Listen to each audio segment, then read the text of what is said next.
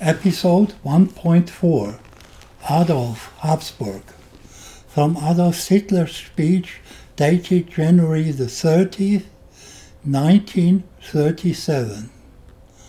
1.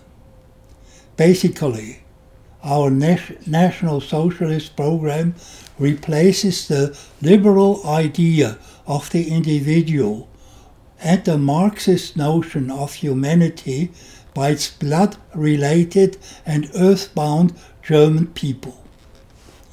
2.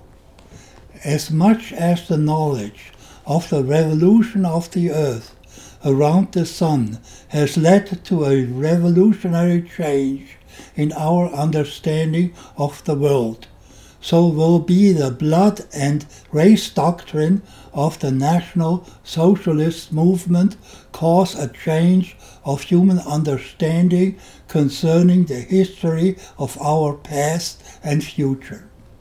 3.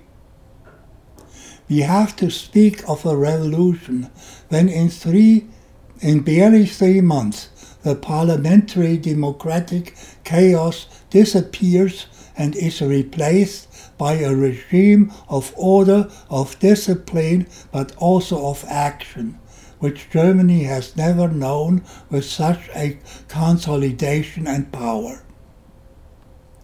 From his speech dated November 8, 1942 1.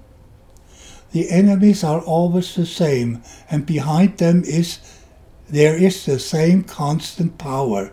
It's the international Jew. 2.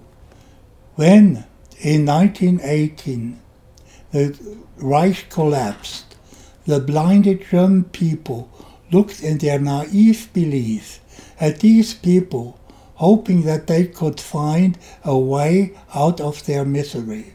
This was a democratic Germany, not the National Socialist. End of translation. Commentary. Frederick the Great and Bismarck would never have talked this way. End of episode 1.4.